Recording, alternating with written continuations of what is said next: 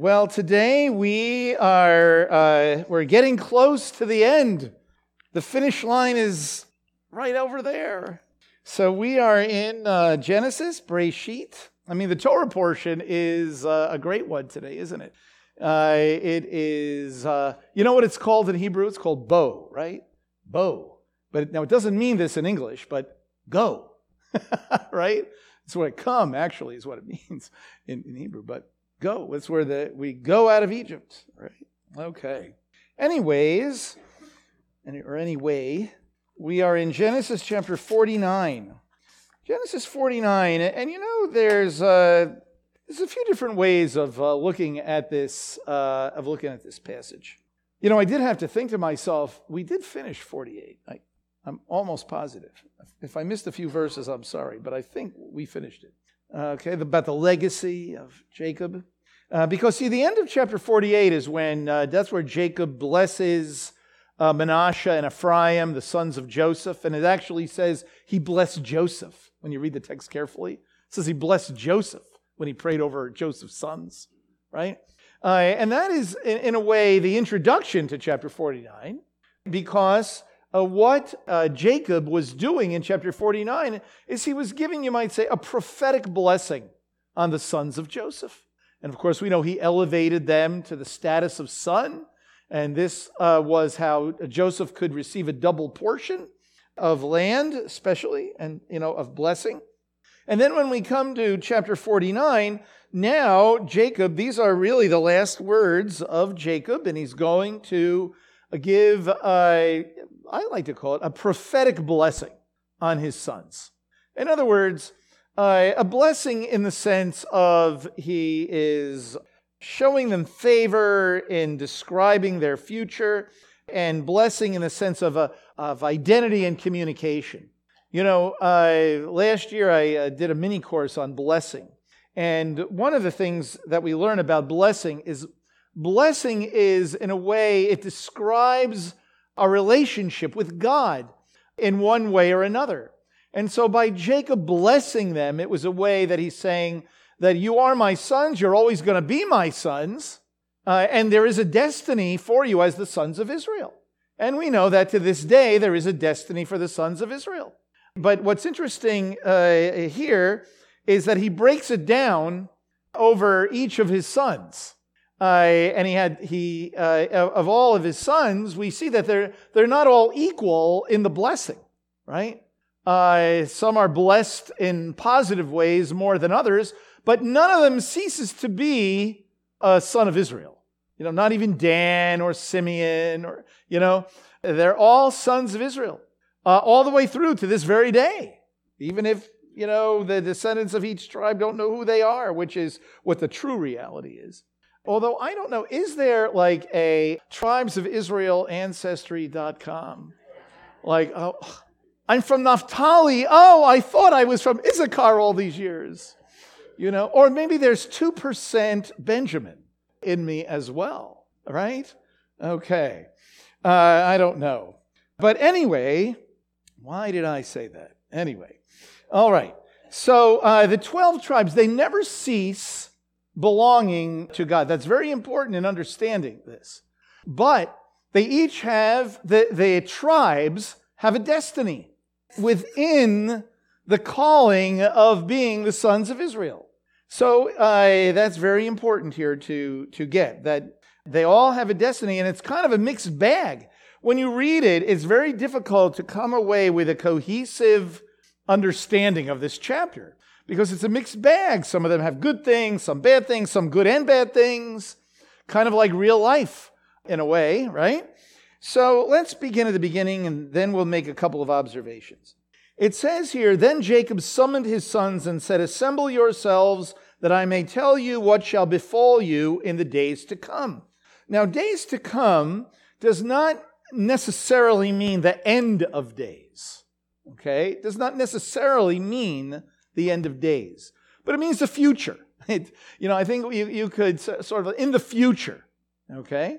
So, not speaking of them as individuals, not speaking of them, this is what's going to happen to you in the next 50 years, but this is basically the destiny of your descendants. Okay? Now, there's a few things that we learn, some principles right off the top. One is that we don't know how our own actions affect generations to come. You know? I mean, think about Reuben, right? Uh, Reuben did something now forevermore. Uh, you know, there's a trajectory of his descendants. And it's not about judging to the third and fourth generations, that, that kind of thing. It's just uh, a trajectory. Now, you know, uh, Deuteronomy 29 29, you always have to sort of, I always have to go back to that in so many things because it says the secret things belong to God. Okay? How that plays out, who knows exactly? We don't, we don't know that. But what we do know is then, is that our actions play a role in the future. That's a profound thing to think about and way, and way to live. That the way I conduct my life uh, plays some role in the trajectory of generations to come. Now, it doesn't play out in like, if I'm godly, my descendants will be godly. If I'm, uh, you know, if I make some mistakes along the way, now everything's all messed up for generations to come. Because by observation, and I'll bet you've seen this too, that there are some, uh, and if you're a parent here, this will be really helpful, I trust, right? that there are some marvelous parents that pray, love their children, everything, you know. But you see in generations to come, as long if you live long enough, that sometimes it, they go sideways, you, you know, and, and things happen. And so there's a tendency for us to blame ourselves for that, right? And the reality is, it I always go back to when I became a believer that, uh, you know, my parents were wonderful people. They didn't know the Lord, but they were wonderful people, you know? And I, from their point of view, when took a left turn, right turn, backwards, uh, up, down, who knows what, but, you know, uh, went an entirely different way. And I know that God was working in my life. And I know that when I made a decision, you know, in my own life, and I have seen plenty of people uh, who raise their, uh, who train up their children in the way they should go. And when they grow up, they don't uh, keep that straight word there. They don't, they don't keep going straight. Did I, is that blasphemy or what? No, it is not. Because, uh, and I'll just throw this in because it plays a role here. Proverbs 22, verse 6, is not a promise, nor is it a prophecy, nor is it a law. It's a proverb. That's why it's in the book of Proverbs, right? It's a proverbial statement. And basically, what it is, is the wisdom of God when everything's working out. Like, this is how it's supposed to be. But we live in a world where it isn't always what it's supposed to be. Hence the book of Job and Ecclesiastes, which are other great books of wisdom for when things don't seem to be working out, right? So I wanted to say that right at the beginning that, that what you have here is uh, these sons uh, play a role in the trajectory of their descendants. And so, in one way, shape, or form, you know, God is at work, and it's just an interesting concept to, to indeed think about. So he's so this is these are like the last words of Jacob. Okay, so in a way, it's uh, uh, it's kind of like a deathbed blessing. It's a farewell address, a poetic uh, rendition of the future. Uh, so it's kind of interesting that it, at the very end of uh, Genesis. Now, it, it plays another role, a, a, very, a canonical role. That means a role in the way the Bible's laid out, right? In the, in the way the text is laid out. Okay? Because, you know, it's not only, by the way, the words that are inspired, the whole thing's inspired. So when you ask yourself, why does this story come after this story? Or why is there a poem here and there's a law over here? That's also part of the God breathed word, the way, the way the Bible is laid out. So Genesis 49 plays another role. It really is the end of the story. Okay? It's the end of the story. What you have in chapter 50 is like the epilogue, you know, the, the epilogue of the story of Joseph, right? Uh, which is also very, very important. But what you have here now, you have all the tribes and you have a word about their future. And Genesis is about the calling out of, uh, of Israel. You know, and we read uh, about how, the, how they were born and, um, and what they did and how they went to, you know, different aspects of their lives, how they ended up in Egypt and so on and so forth. But now you have like this, the, the trajectory of this is what will be. And, uh, and so it serves as a nice ending of the, you know, of the, of the story here. Okay? It's interesting, the Bible begins with, uh, the God, with God speaking the world into existence, right?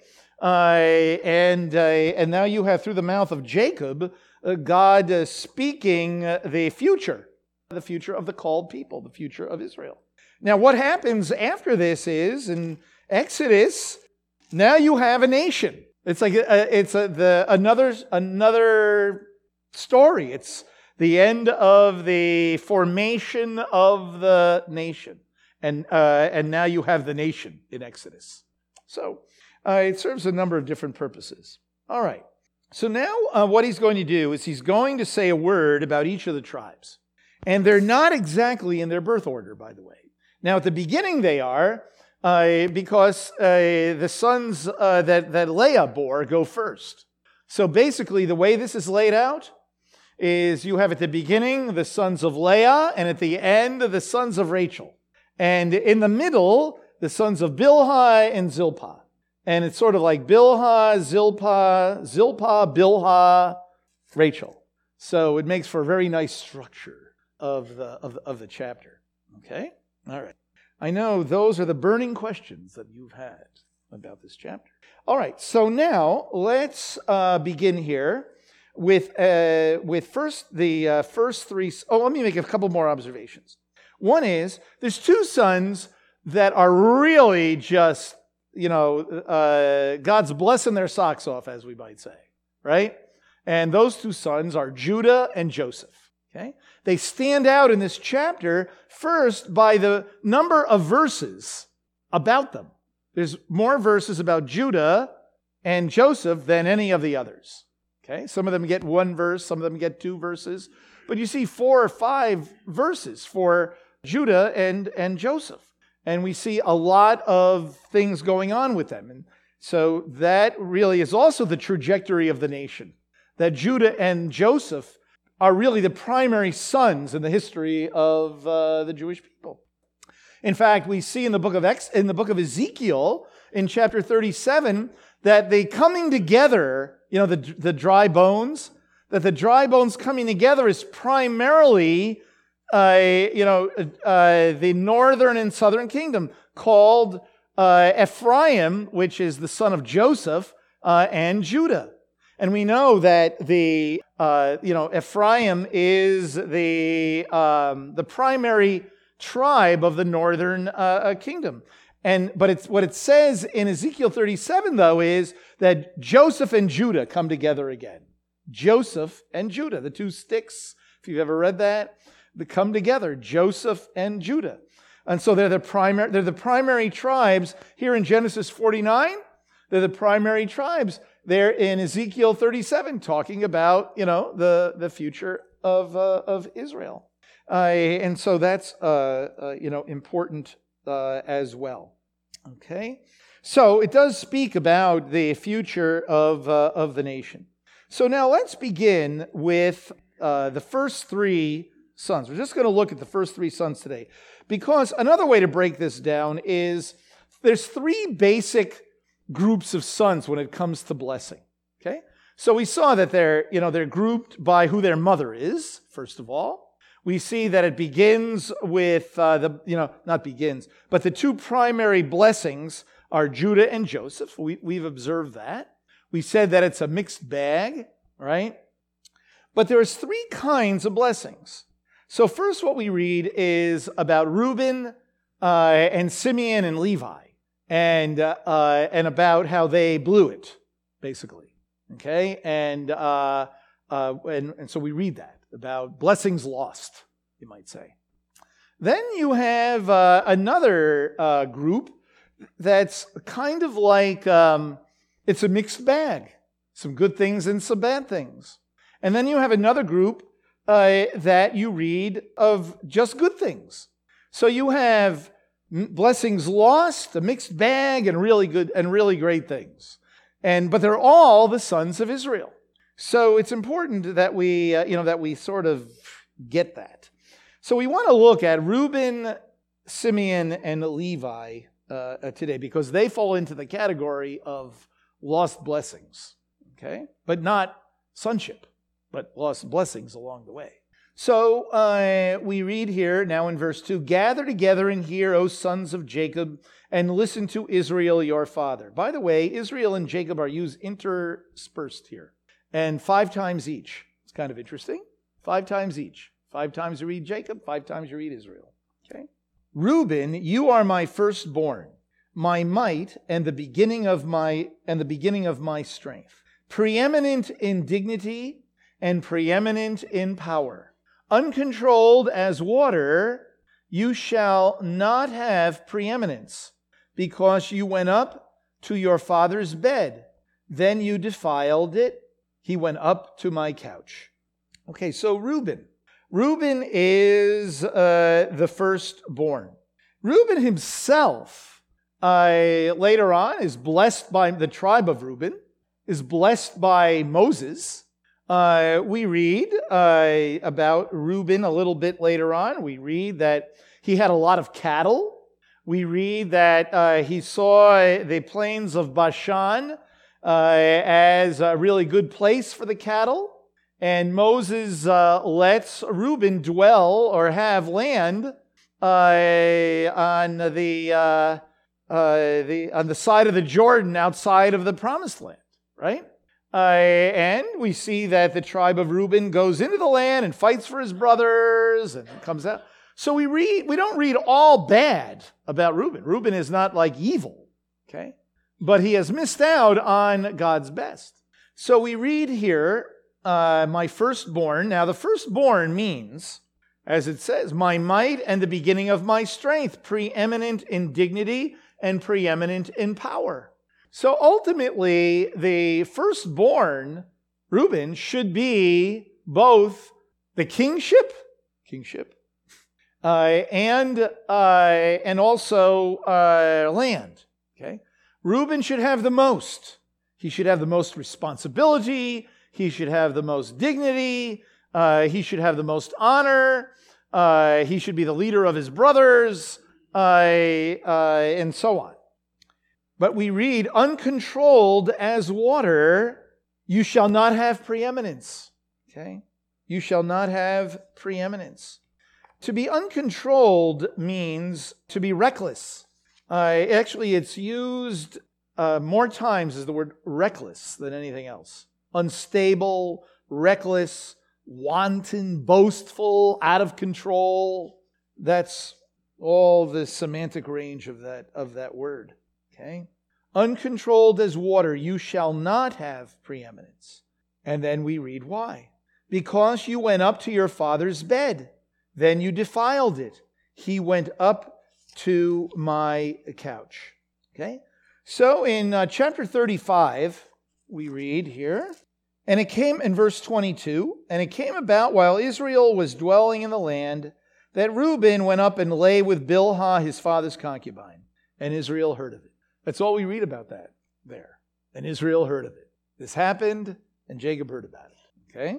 Uh, then you read in another place about this. It's actually in uh, it's in First Chronicles.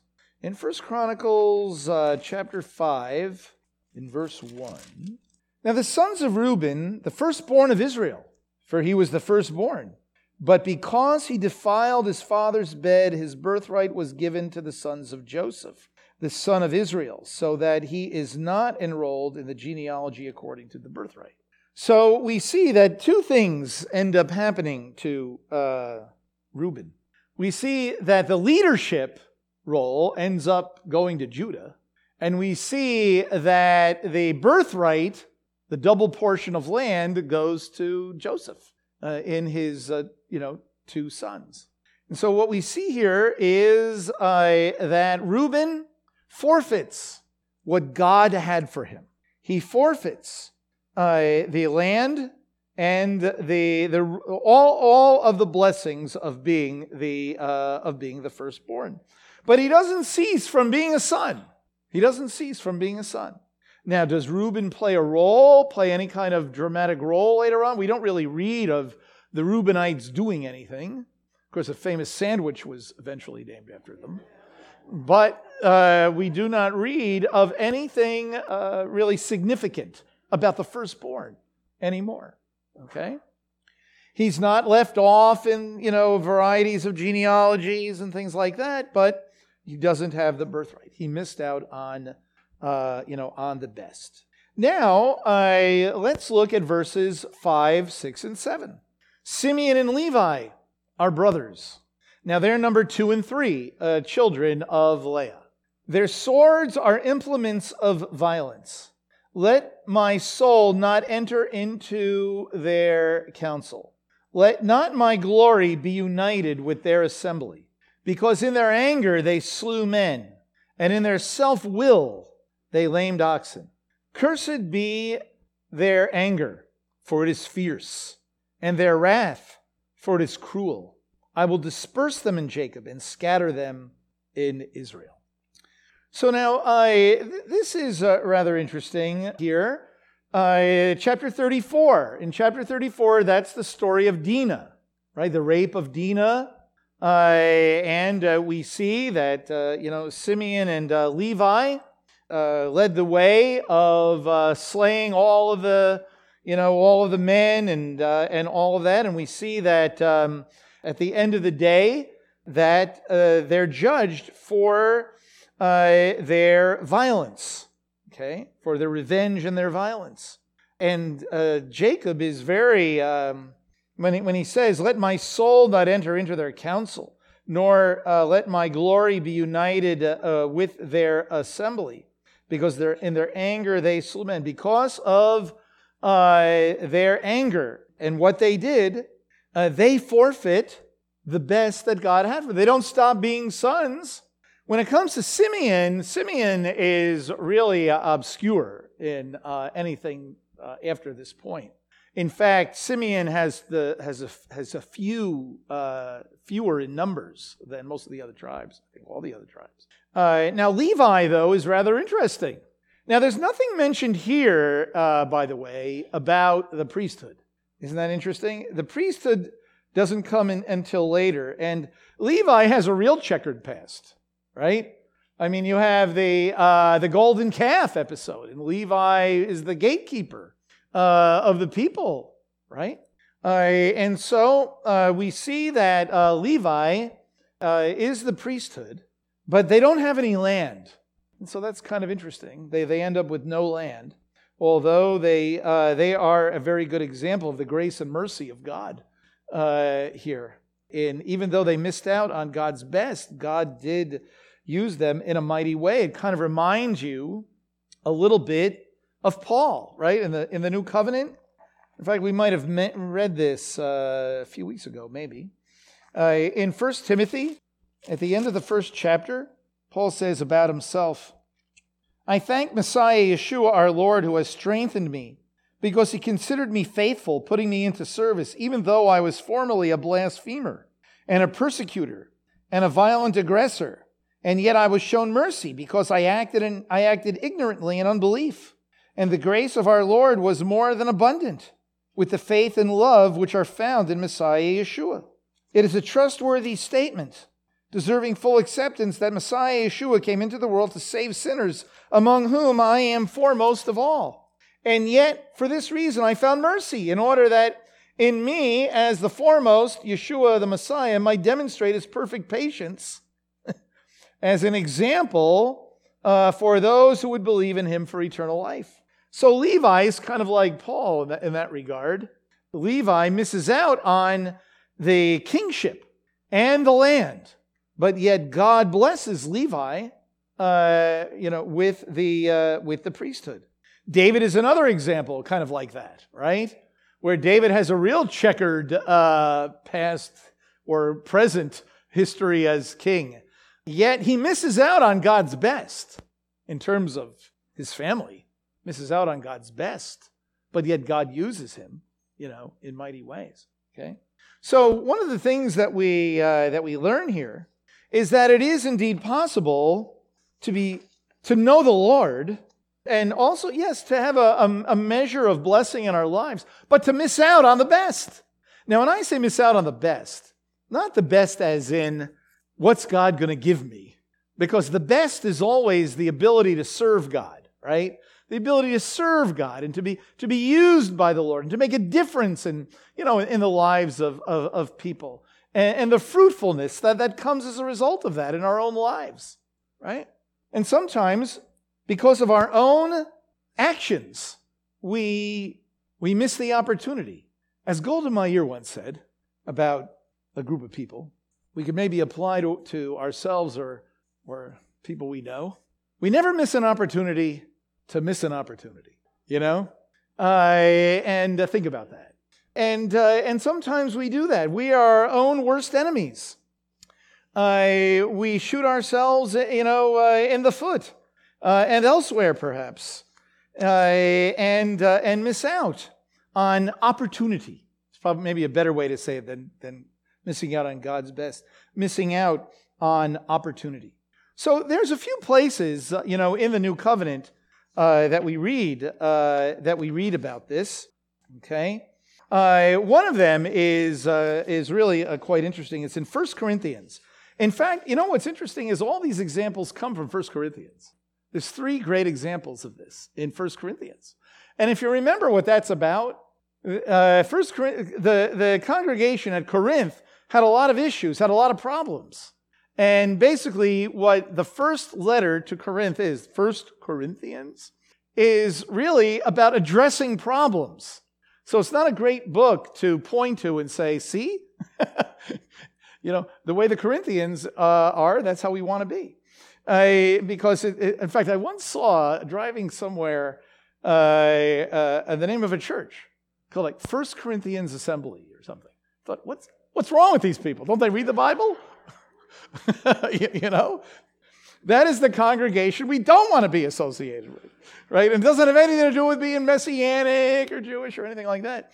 Although, you know, an interesting thing about First Corinthians is, is that when you look at the uh, when you look at the, the founding of that congregation, it's in a Jewish neighborhood uh, in Corinth, uh, and, uh, and, and so there's a lot of allusions to Jewish things in in uh, First Corinthians. Very very interesting, very interesting book. But anyway, in chapter 9, Paul's talking about himself. And in a way, therefore, he's talking about the, the people there. And you read uh, at the end of the chapter, in 1 Corinthians chapter 9, beginning in uh, verse 24. Well, you know me. Verse 23. And I do all things for the sake of the good news, for the sake of the gospel, that I may become a fellow partaker of it. Do you not know that those who run in a race all run, but only one receives the prize? Run in such a way that you may win. And everyone who competes in the games exercises self control in all things. They then do it to receive a perishable wreath, but we an imperishable. Therefore, I run in such a way as not without aim. I box in such a way as not beating the air, but I buffet my body and make it my slave lest possibly after I have preached to others, I myself should be disqualified. Now, he never says disqualified from what exactly. He's using it as a, as a metaphor of, of serving God, of uh, fulfilling his calling, uh, of being tested. In fact, you could probably translate the word disqualified as, uh, you know, like failing the test. Okay? And in other places where we read about being tested, it's not about, not everything is about my eternal destiny. Not everything is about, do, is this about going to heaven or hell, okay? But it's about what kind of person am I? And in this context, what Paul is talking about is what, what some might refer to as eternal reward for what he's doing, okay? Now, he goes on here, and it helps us to understand when he talks about disqualified in chapter 10. Pretend there's no 10 there. For, he's continuing the thought. It's not a new thought here. For, I do not want you to be unaware, brethren, that our fathers were all under the cloud and all passed through the sea, and all were immersed into Moses in the cloud and in the sea, and all ate the same spiritual food, and all drank the same spiritual drink, for they were drinking from a spiritual rock which followed them, and that rock was Messiah. Nevertheless, with most of them, God was not well pleased, for they were laid low in the wilderness. Now, these things happened as examples for us that we should not crave evil things as they also craved, and do not be idolaters as some of them were, as it is written, the people sat down to eat and drink and stood up to play. Nor let us act immorally as, some of them did. And 20,000, 23,000 fell in one day.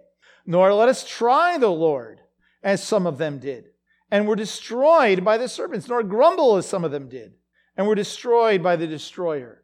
Now, these things happened to them as examples, and they were written for our instruction upon whom the ends of the ages has come. And then you have that famous verse, right?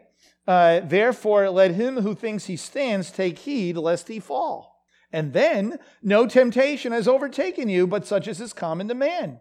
And God is faithful and will not allow you to be tempted beyond what you are able, but with the temptation will provide the way of escape also that you may be able to endure it. Therefore, my beloved, flee from idolatry. Okay? So he's speaking to Messiah followers, and he's speaking about their lives. He's talking about following the Lord, about being obedient to the Lord, and uh, and and uh, being able to serve uh, to serve the Lord. And so when Paul is talking about himself that he doesn't want to be disqualified, he's not, I don't think he's thinking about my eternal destiny. I think he's being disqualified from blessing, disqualified from service, disqualified from being able to be, uh, to be able to fulfill the calling for which I was given. And that happens to a lot of people. There's a lot of people that God calls and are not able to fulfill their calling because they fail the test. They don't necessarily, it doesn't mean that their eternal destiny is lost, but they fail the test.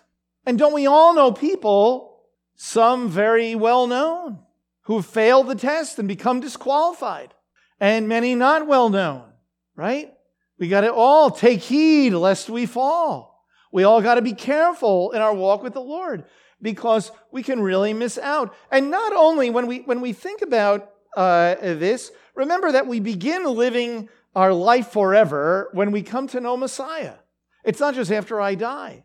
And so in this life, uh, you know, we can miss out and be disqualified from the blessings of service and making a difference in people's lives. And, and then after we die, it has to do with what the Bible refers to as uh, rewards and things of that nature. And there's other examples of this, uh, uh, uh, of this elsewhere. Now, this is what happened to Reuben, may I suggest, Levi, and Simeon. They didn't stop being sons. Their destiny as being the chosen people is still the chosen people. But their particular role, they forfeited. And so, what a, what a warning, you know, that is uh, indeed to us. You know, and we look at our own lives and we think, boy, you know, I got to be careful how I, I let me not take for granted the opportunities that I have. In uh, 1 Corinthians 3, if you go back there, again, the same book, because they were in error. That's why these examples are here. Okay? They were in error. And he's saying, don't disqualify yourself, men and women of Corinth who know, who know me. It's interesting because, you know, if you read the very beginning, he refers to them as saints, sanctified people. So that's who he's speaking to. All right? So in chapter 3, in verses 14 and 15, okay? Okay, let's go back to verse 10. According to the grace of God, which was given to me as a wise master builder, I laid a foundation, and another is building upon it. But let each man be careful how he builds upon it. For no man can lay a foundation other than the one which was laid, which is Messiah Yeshua. Now, if any man or any person builds upon the foundation with gold, silver, precious stones, wood, hay, and straw, each person's work will become evident, for the day will show it, because it is to be revealed with fire, and the fire itself will test the quality of each person's work. If any man's work which he has built upon it remains, he shall receive a reward. If any man's work is burned up, he shall suffer loss, but he himself shall be saved, yet so as through fire. So you see, it's not about eternal destiny of, uh, you know, heaven and hell uh, uh, uh, decisions, but what's going to last? And I think that's what Paul's getting at when he talks about being disqualified, you know? What's going to last? Uh, if you burn wood, hay, and stubble, it burns up. But the silver, gold, and precious stones lasts, in this case, forever. and withstands the fire. And so uh, we have to ask ourselves, what am I doing in my life? What am I doing in my life that's going to last forever? Am I, uh, I know I know the Lord, but am I in danger of being disqualified from service and from calling because, uh, because I can't resist the temptations of this world?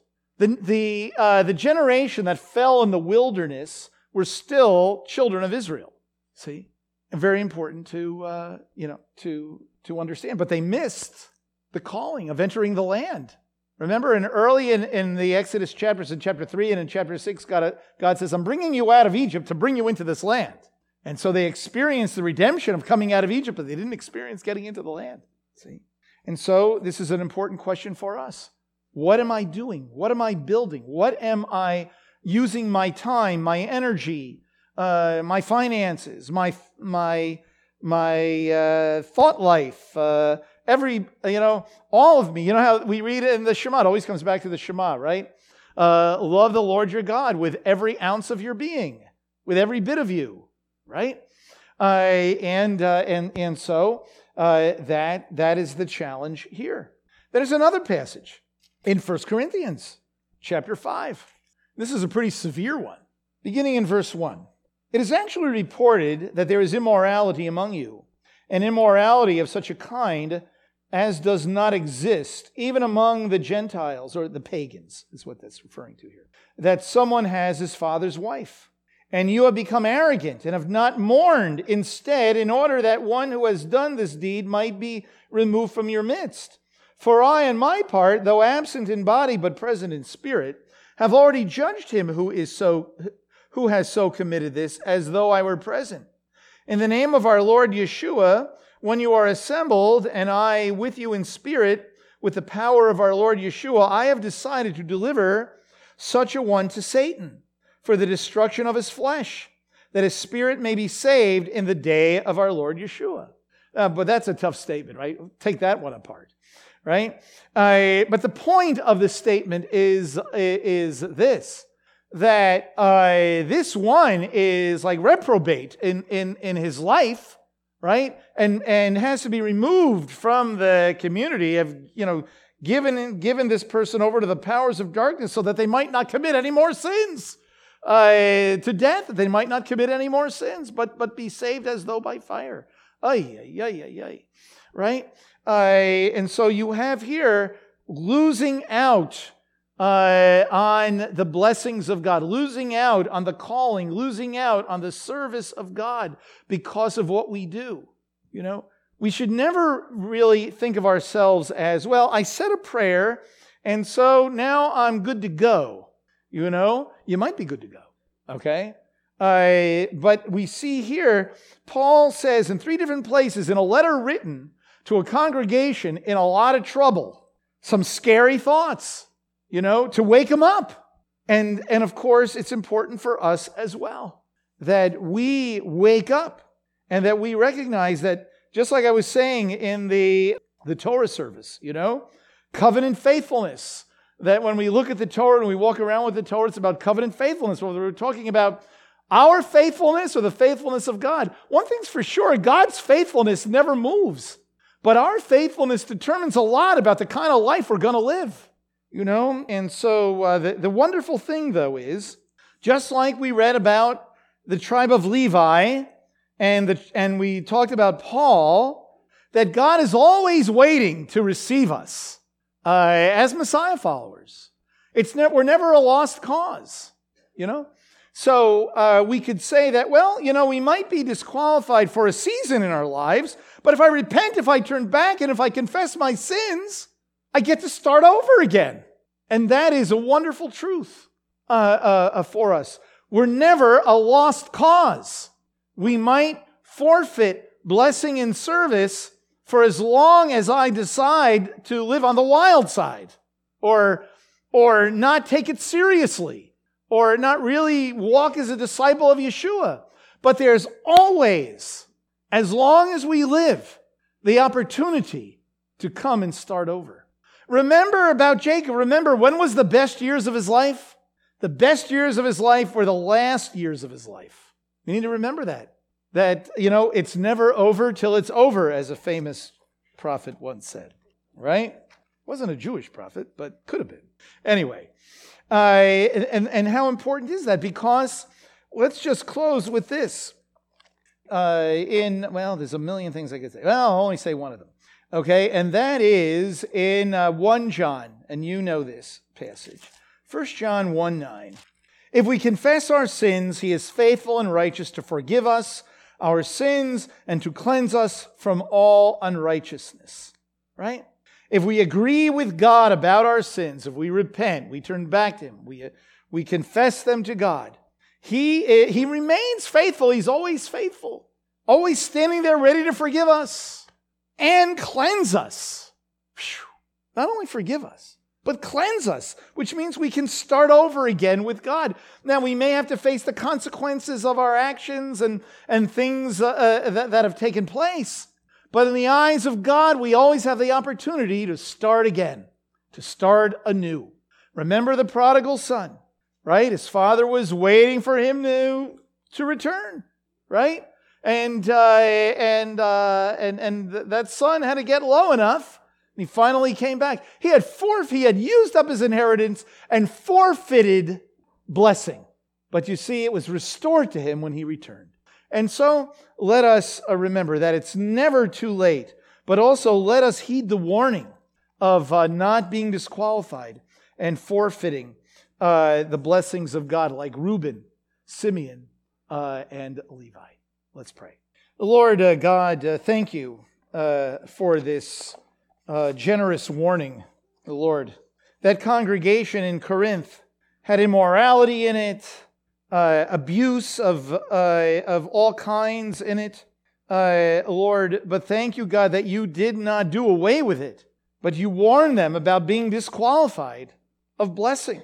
And to thank you, Lord, that we, we actually know from the second, the second letter to the uh, Corinthians that they repented and that they felt guilty and sorrowful and that they, that they indeed repented, and that they felt sorrowful to the point of repentance. And so, Lord, I pray that if we experience conviction, that it might drive us to you, and may we lament over our sinful condition or decisions that we've made as the road to redemption and praise, O Lord. Thank you that you never, ever, ever give up on us.